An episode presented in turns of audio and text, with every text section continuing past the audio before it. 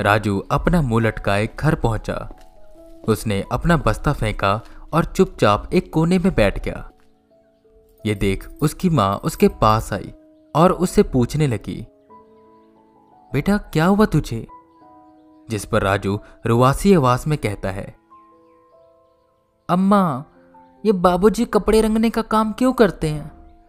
और भी तो बहुत सारे काम हैं, फिर यही काम क्यों? आप कहिए ना कि वो अपना काम बदल दे। ये सुन, एकदम से उसकी माँ अचंभित हो गई।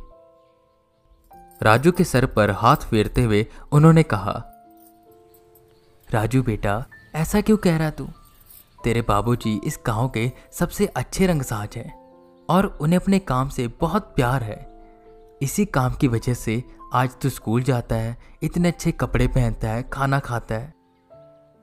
अपने सर से अपनी माँ का हाथ हटाते हुए राजू बोला, नहीं अम्मा, आज के वक्त पे सिर्फ़ रोटी, कपड़ा, मकान ज़रूरी नहीं है।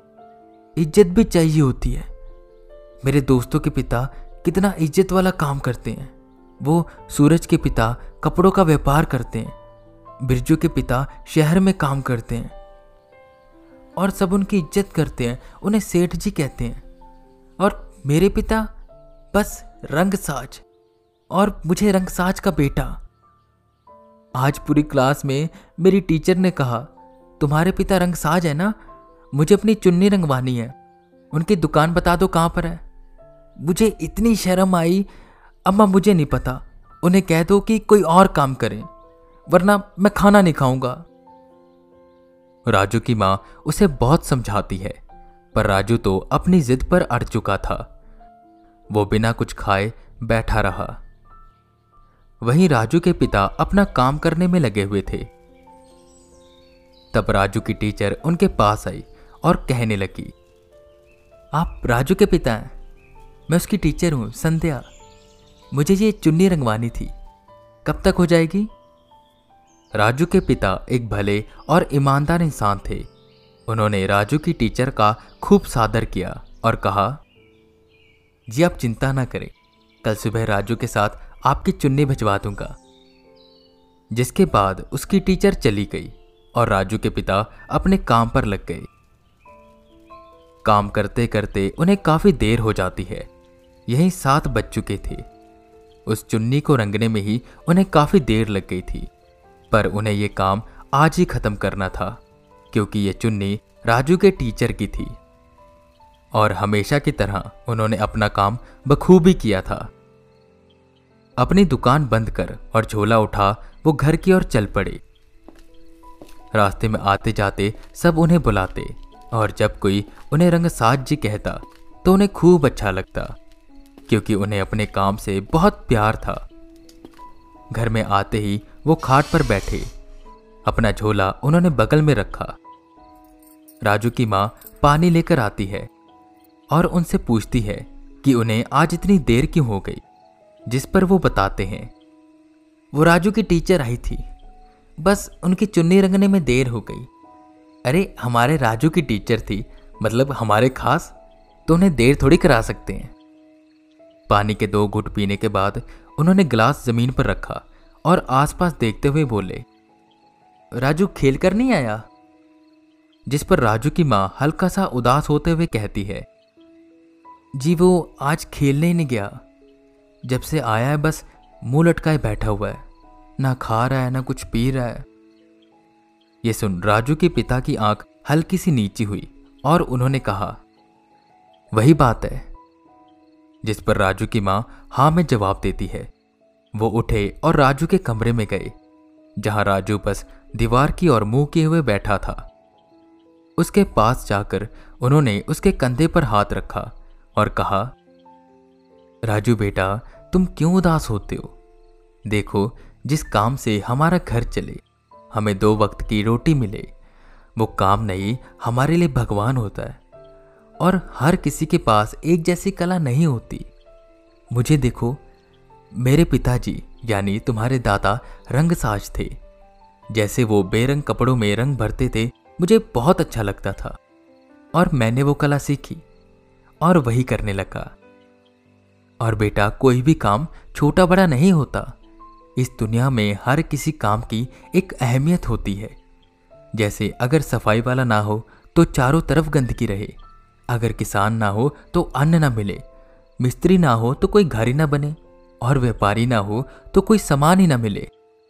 ऐसे ही मेरे भी इस काम की एक अहमियत है। मैं जानता हूँ मेरे इस काम से तुम्हें शर्मिंदगी होती है। पर मैं ये नहीं कहता कि तुम भी बड़े होकर यही काम करो। तुम्हें जो बनना हो तुम बनना। पर बेटा, मुझे बस यही काम आता है। अगर कुछ और करने जाऊँगा तो कर नहीं पाऊँगा। और ना मुझे इसमें खुशी मिलेगी। और बेटा, काम वही करना चाहिए जिससे खुशी मिले।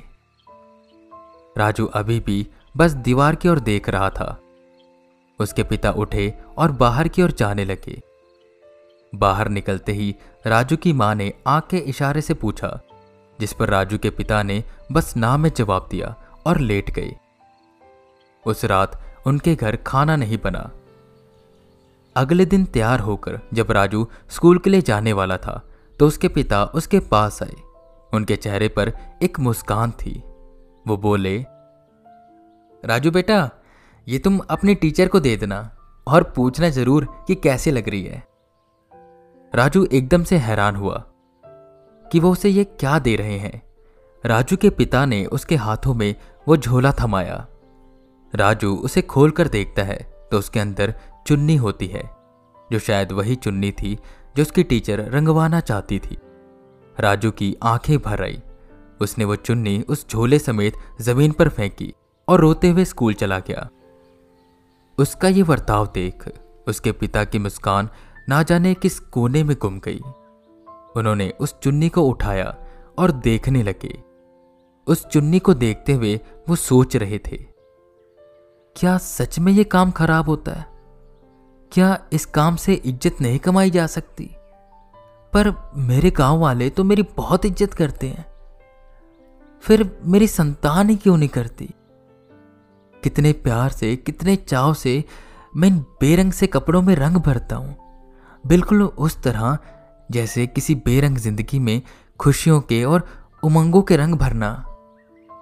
जब भी वो किसी को रंगा हुआ कपड़ा देते थे तो सामने वाले के चेहरे पर एक मुस्कान आती थी, जिसे देख उन्हें बहुत खुशी मिलती थी।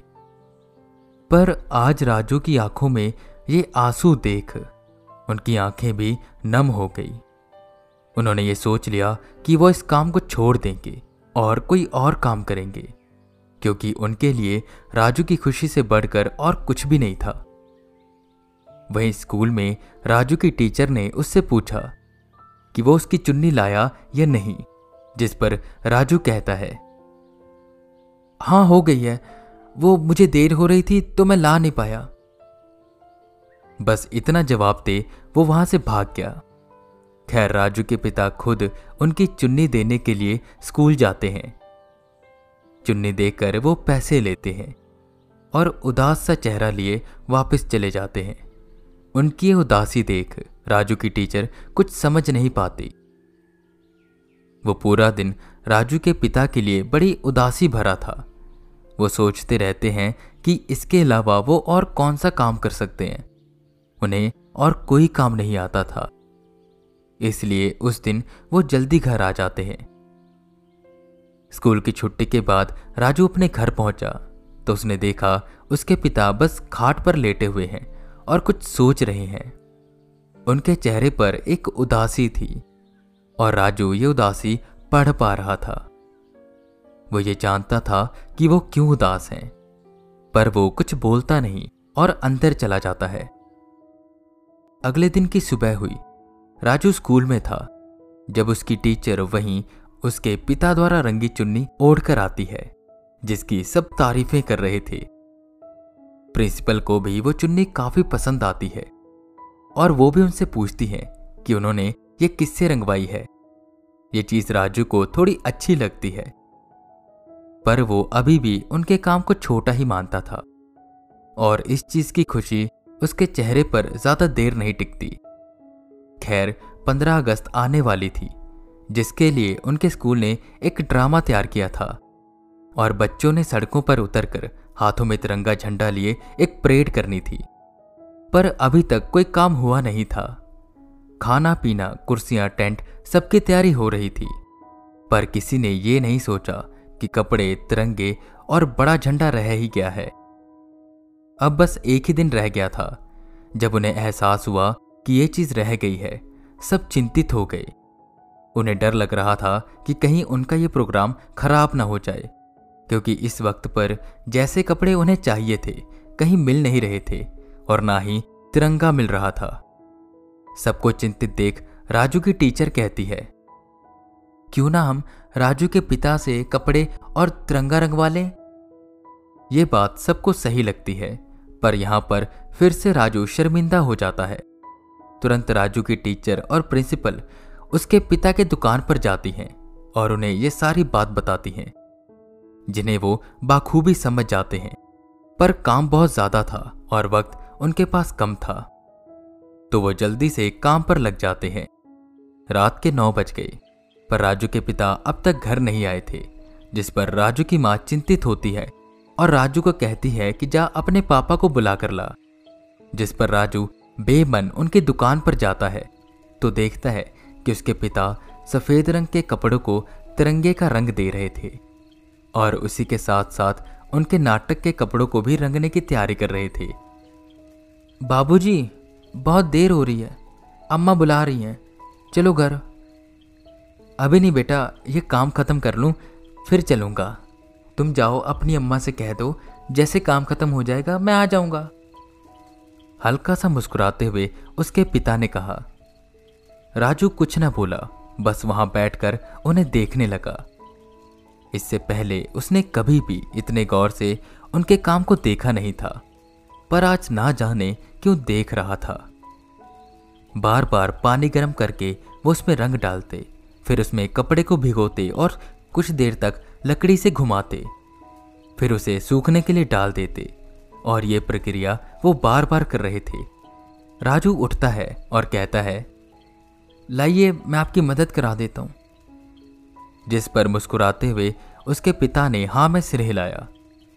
अब राजू उसके पिता द्वारा रंगे कपड़ों को सुखाने में लगा हुआ था। इतनी देर में राजू की माँ भी आ गई और वो भी उनकी मदद करने लगी। पूरी रात जाग कर उन्होंने वो काम खत्म किया। और अगले दिन की सुबह होने से पहले सारी चीज़ें तैयार हो गई।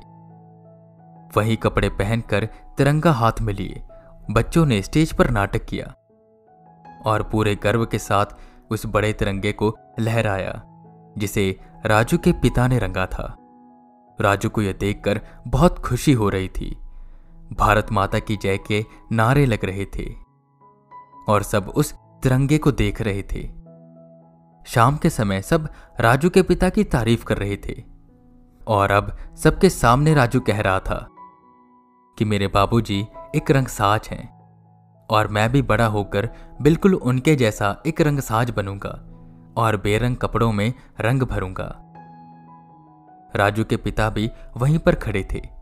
ये सुनकर उनकी आँखें नम हो गई। उन्हें बहुत खुशी हो रही थी कि आखिरकार राजू ये समझ गया कि कोई भी काम छोटा बड़ा नहीं होता। सब काम अपनी जगह पर ज़रूरी होते हैं।